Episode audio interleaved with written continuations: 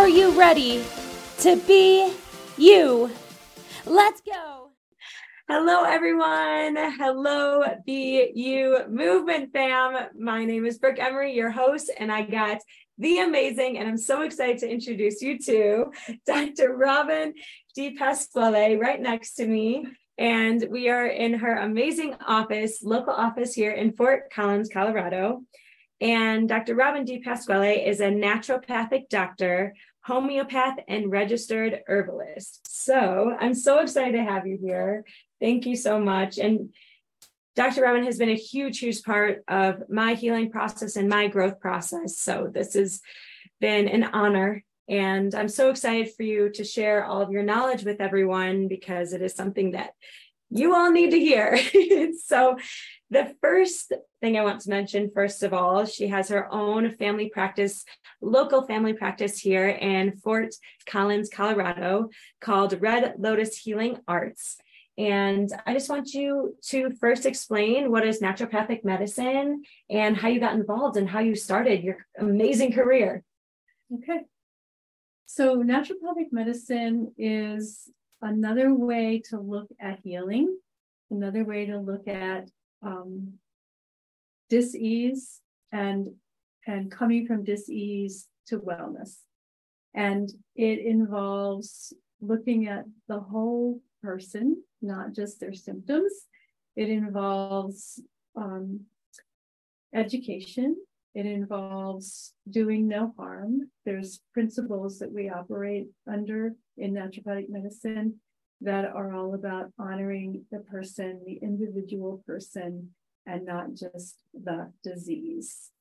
And then the other thing about naturopathic medicine is we have this amazing array of modalities that we can use to work with to help each individual person where they need to be helped. Amazing. So, what would you describe the difference between an ND and an MD? Well, first of all, I think that uh, we have similar medical training because naturopathic doctors go through medical school. Um, I took five years, some people take four. Um, and in that medical school, we learn all of the basic sciences that a medical doctor would learn. And we have clinical training in our clinic the last two years that we're in school. But we weave in, we also know all the drugs that are used by medical doctors. Um, we know pathology, we dissect cadavers, we do everything that medical students do except uh, a residency. And some graduates of naturopathic school choose residencies as further training. Others of us go right out and start practicing, and we gain our experience through practice. But one big difference is, is that we use and we understand all of the natural medicines, including supplements, including herbal medicine, including homeopathy, which is not, and including nutrition and food, which is not paid much attention to in medical school. Which is a huge part of my healing, which you have been a part of. So we're going to get into that in a little bit. But I also wanted to tap into your other education, what you qualify yourself as, which is what is a what is homeopathic medicine? So homeopathy is a 200 plus year science that was developed by Samuel Hahnemann in Germany. And it's based on the principle of let like cure like. And so we I say that one again, let. let like cure like.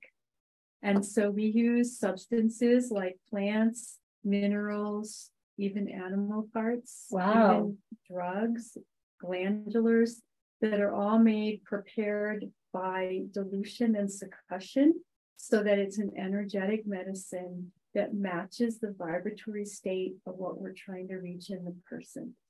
And I'd like to give this example of homeopathy which is that if you get stung by a bee, mm-hmm. you're going to have redness, you're going to have heat, you're going to have swelling, you're going to have itching. And the homeopathic medicine we would use to help you with all those symptoms would be the homeopathic preparation of the venom of the bee.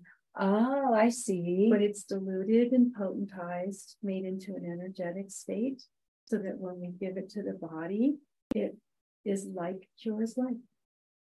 That's so beautiful. So it, like you said before, it balances your system. Right. So it neutralizes or balances the symptoms that are going on.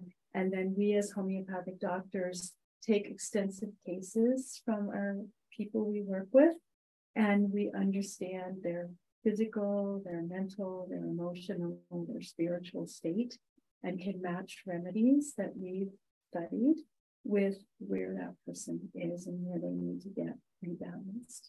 Amazing, which is also the five aspects of wellness that we focus on in our podcast, which it's everything goes hand in hand. As I do these podcasts, I just realize that everything is just intertwined. So speaking of what you mentioned on on medicines and how you cure on your way, what are your we're sitting with all of these amazing plant medicines. So what are your favorite plant medicines you work with?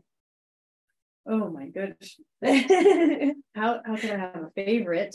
Um, well, first I'll tell you with plant medicines, these bottles you see here are all tinctures made from the adult plants, the plants that have already matured. And then um, over here on this mm-hmm. shelf, we have the gemmotherapy, which are also plant medicines, but they are made from the embryonic state of the plant. So the buds of the plants and most of the trees are in the gemmotherapy realm. Um, so what the gemmotherapy does is captures the growth hormones and the enzymes of the embryonic state of the plant.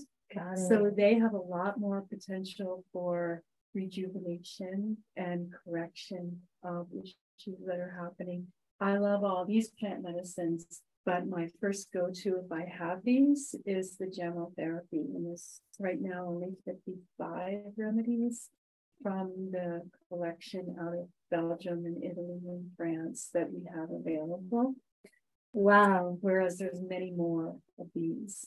And why do you gravitate towards gemmotherapy? Because I'm trying to do the regenerative healing. So, for example, um, when we start to talk about digestive health, yeah, my favorite gemmo remedy would be fig, because fig has everything to do with the regeneration of the digestive tract. Mm-hmm. And yeah, we'll talk about it when we get to that. Okay. But is- anyway, there's lots of favorites that I could tell you about. And for me, plant medicine has been a, a part of my my whole journey where I actually teach in the field, you know, which plants are which. Um, I make, I harvest them ethically. I make medicines out of them. Some of these bottles here I've made. Amazing. And then I just try to understand why we would want any of these in a formula that we're making for each individual person. And anytime I can add gemmo remedies to their mix, I do. Oh my gosh, beautiful. So speaking of these natural remedies, what is the benefits of using these versus prescription drugs? Yeah, so there is a place for prescription medication in the world. I have sent patients to medical colleagues to get prescriptions they need. Um, the problem with prescription drugs is that they usually are treating the symptom and not treating the cause. And in naturopathic medicine, so we always want to treat the, the symptom, not the cause. Yeah. So many prescription drugs treat the symptom. So, for example, cholesterol, high cholesterol medication goes to the liver, shuts off the production of cholesterol so that your cholesterol levels go down. But that doesn't treat the cause of the problem. Why do you have high cholesterol to begin with? Same thing for asthma. You can have an inhaler, but why do you have asthma? Mm-hmm. So I'm always asking, well, why do you have it?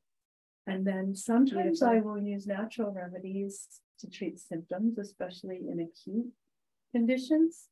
If you have COVID, I'm going to give you a whole bunch of mm. symptomatic remedies. Mm-hmm. But I'm also going to treat you for the cause yep. of COVID, right? And I'm going to help you if you get long COVID because a symptomatic treatment of a drug like mm, like um forget the name of the one we're using right now, Paxlovid, is not going to take care of why we got COVID. You know, it's just not going to help your immune system. Absolutely. And so I, you know, if somebody's got acute respiratory illnesses all through the winter, I'm going to help them with their cough. I'm going to help them with their sore throat, but I'm also going to help them with their immunity, mm. you know, mm. so that they don't get. That's a deeper cause of it. Right. So they don't get this all the time. Amazing. So all of those remedies and and different issues that you know a lot of people are having i want to gravitate towards my my difficulty and why i came to you originally and what i hear from all of our members is digestive health so how many do you how many of your clients do you say you work with with digestive health and how do you go about that process of healing okay so before i go there i just want to say one more thing about the yes. pharmaceutical medications, mm-hmm. which is that natural remedies tend to have less side effects. And you know, many pharmaceutical drugs have various side effects, and you have to trade wow. the side effects for the effects. Whereas natural remedies are not carrying so many, and many times that's because we use plants, the whole plant, and the plant is so wise, it knows how to put multiple constituents together in the plant. And when we make a medicine from that, the side effects are less than if you just take an isolated thing, an isolated constituent, put it in a drug, give that. So you're using the whole plant. The body knows that. wow. That.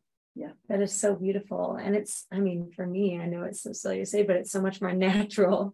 And your body knows how to balance it, especially because we're in nature and it's a part of Mother Nature. Yes. yes.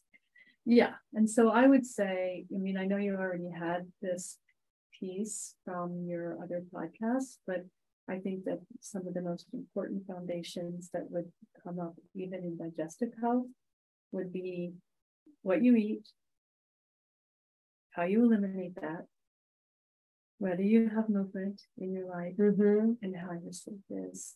And then the fifth piece for me would be your spiritual practice. So, and can you say this again? So, what you eat, yes, how you eliminate, okay, whether you sweat or whether you poop or whether you pee. Got it. So that's how eliminate. you eliminate, mm-hmm. right? Um, what you eat, how you eliminate, um, movement. Yeah, movement, sleep, and then your spirit, your connection to spirit, which doesn't have to be a religion, it just has to be a connection to something bigger. Because we have these bodies, but we also have these spirits. And many people's illness is on the level of the spirit. So, how would you, going back to the first step in how you, you know, heal digestive health, what you eat when you ask someone about what they eat, how do you have, help them change that or? Yeah. So, um, what I think is very important is to recognize that there isn't one diet that fits everybody.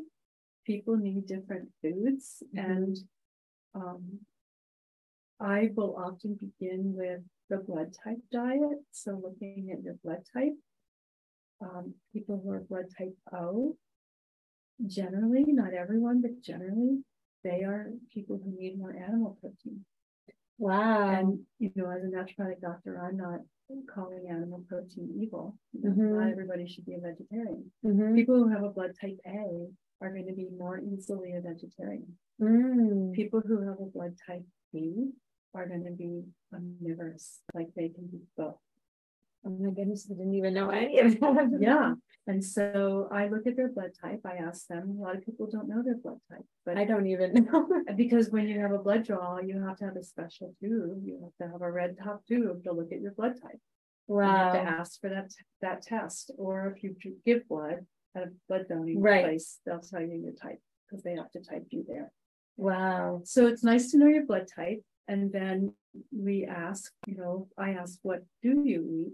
And when do you eat and how much do you eat mm-hmm. and you know what what state are you in when you're eating if you're eating in your car or mm-hmm. if you're mm-hmm. eating at your desk while you're watching while you're in a meeting or you know like it matters what state you're in because when we take in food we need to be in the parasympathetic nervous system mode.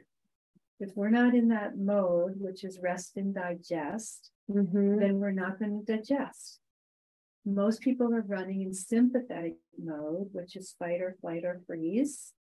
And they're running in that mode all through their meals. No way. And so if you're in fight, flight, or freeze and you're trying to digest, your body's going to be like, no way. I'm shutting mm-hmm. all my blood to my extremities, to my brain, because I'm in fight or flight. And if we can get into parasympathetic, then we can take our blood right into our digestive tract and allow the focus to be there. And then that helps the digestion flow through. It helps the digestion flow through. It helps the elimination flow through. Mm-hmm. In order to do any of those, eat, digest, break it down, absorb, eliminate, we have to get into parasympathetic. So, with that, how many times do you suggest people eat per day and, and the, how much food per, per meal? Because a lot of us are running around and we have so much work to do and not an excuse people because I used to have one, but as you know very well. But how what do you suggest? Yeah.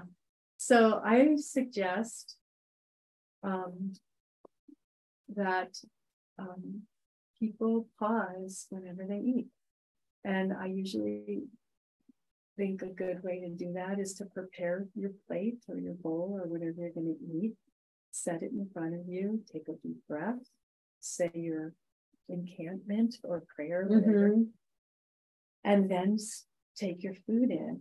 And don't be doing 50 other things while you do that.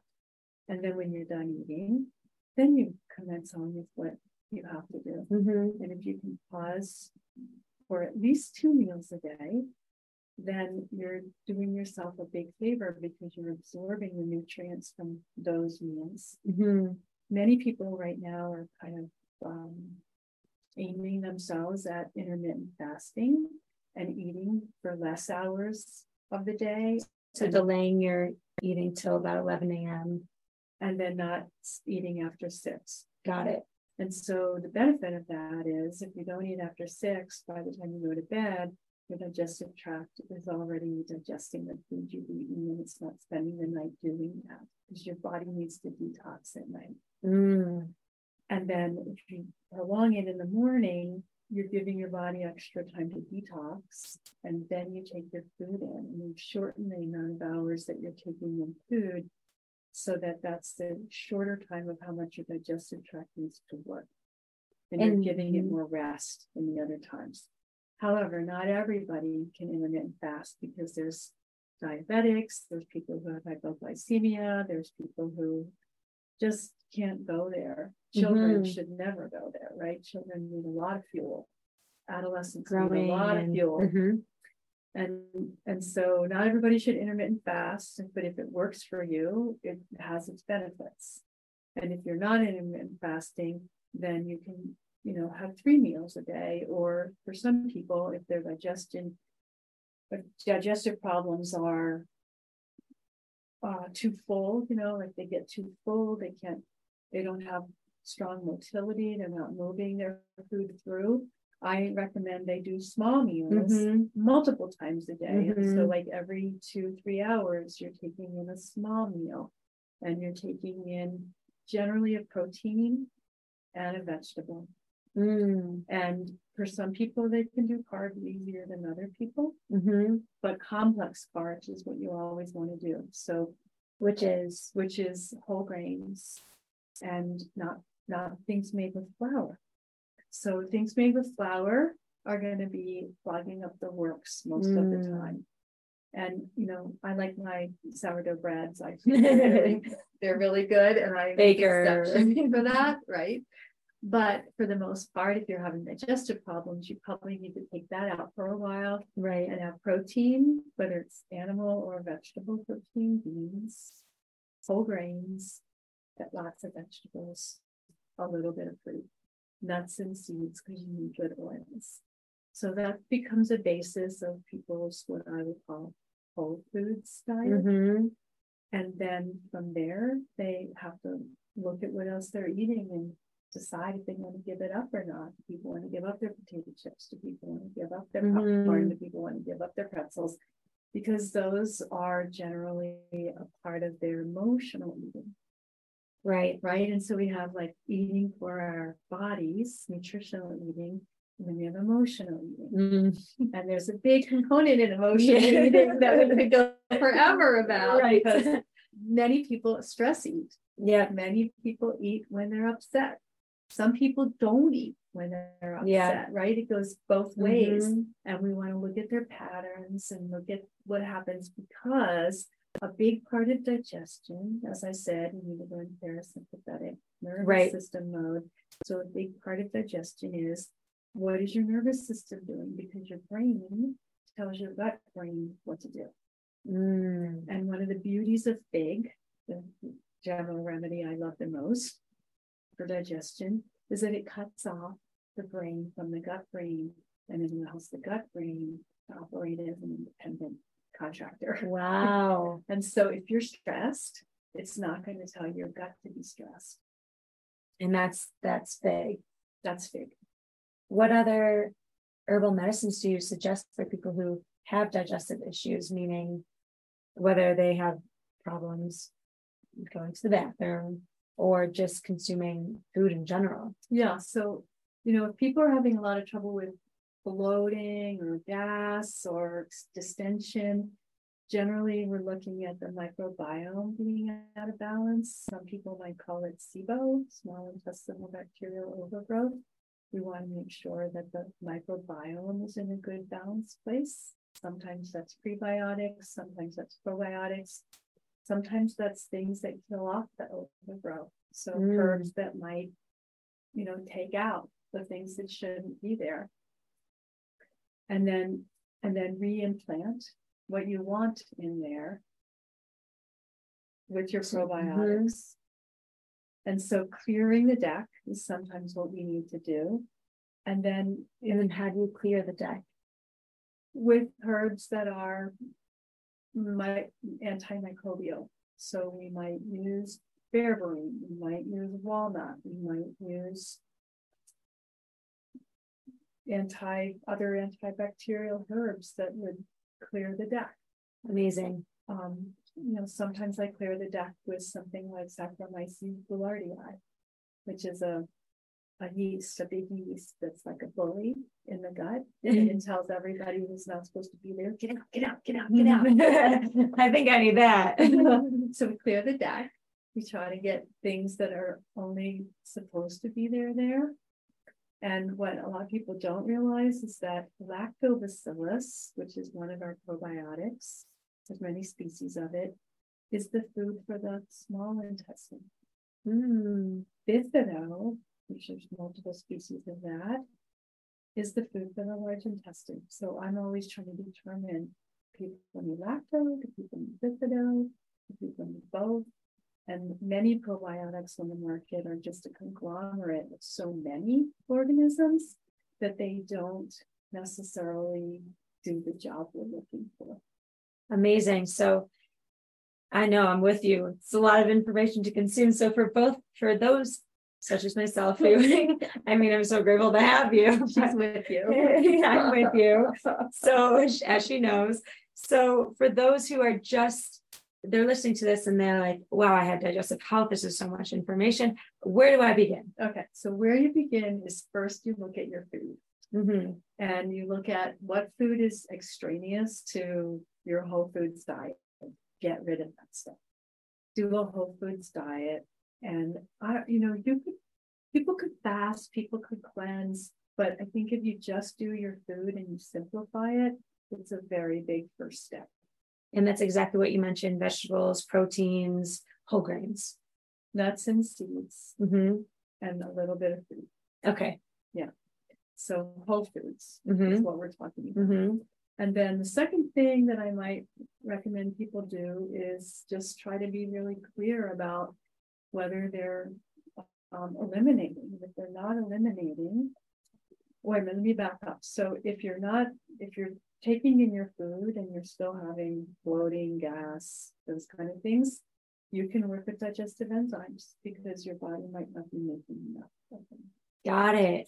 And I don't recommend digestive enzymes long term, Mm, but it's a very nice tool for making changes short term. mhm. Then you have to look at your elimination. And if you're not pooping every day, you need to get pooping every day. So it's how, what is a good amount? Once a day? Once a day is your minimum, Okay. right? And so if you're not pooping once a day, you are considered constipated. Okay. And the reason for this is, is that if your stool is sitting in your colon longer than one day, your body's reabsorbing the toxins that it's Ooh. supposed to be getting out. So you want that movement. And, you know, one of my first go-tos to get people to poop more often is to have them massage their abdomen with castor oil Mm, and then apply a source of heat for 30 minutes every day, once a day. And that puts your whole digestive tract into parasympathetic mode, which then allows it to do the peristalsis to eliminate. Now, if your constipation is lifelong or long term, you might need some support from Mhm. your naturopathic doctor to help figure out what else you need to do. And this is something that she's taught me. You go from the right to the left when you rub your belly with castor oil. Yes, because your colon is starting on the lower right and it goes up, over, and down. Mhm. So you always want to massage it in the direction of the exit. Amazing. So eating whole foods, look at your elimination. And another amazing tip is using castor oil and adding a heat source and starting from there. Yeah, I would say starting from there. Digestive enzymes also can be Right. useful, but not long term, Right. short term. Amazing. This has been so helpful for al- also me. which- Okay, I have one more tip. yes, I'd like please. to give your people. yes, please. Bitter things Mm, stimulate the digestion. So if you start a meal with something that tastes bitter, like for example, celery stalk with leaves on it, or I like to go out in the middle of summer and pick lovage or parsley leaves and chew on them. And if you, or you can sip like a, a bitter drink or a bitter mm, bitter, you know, tea. Chamomile is really uh, supposed to be bitter, but they've actually genetically uh, modified the bitterness out of chamomile so people will like it as a beverage. no. Yep.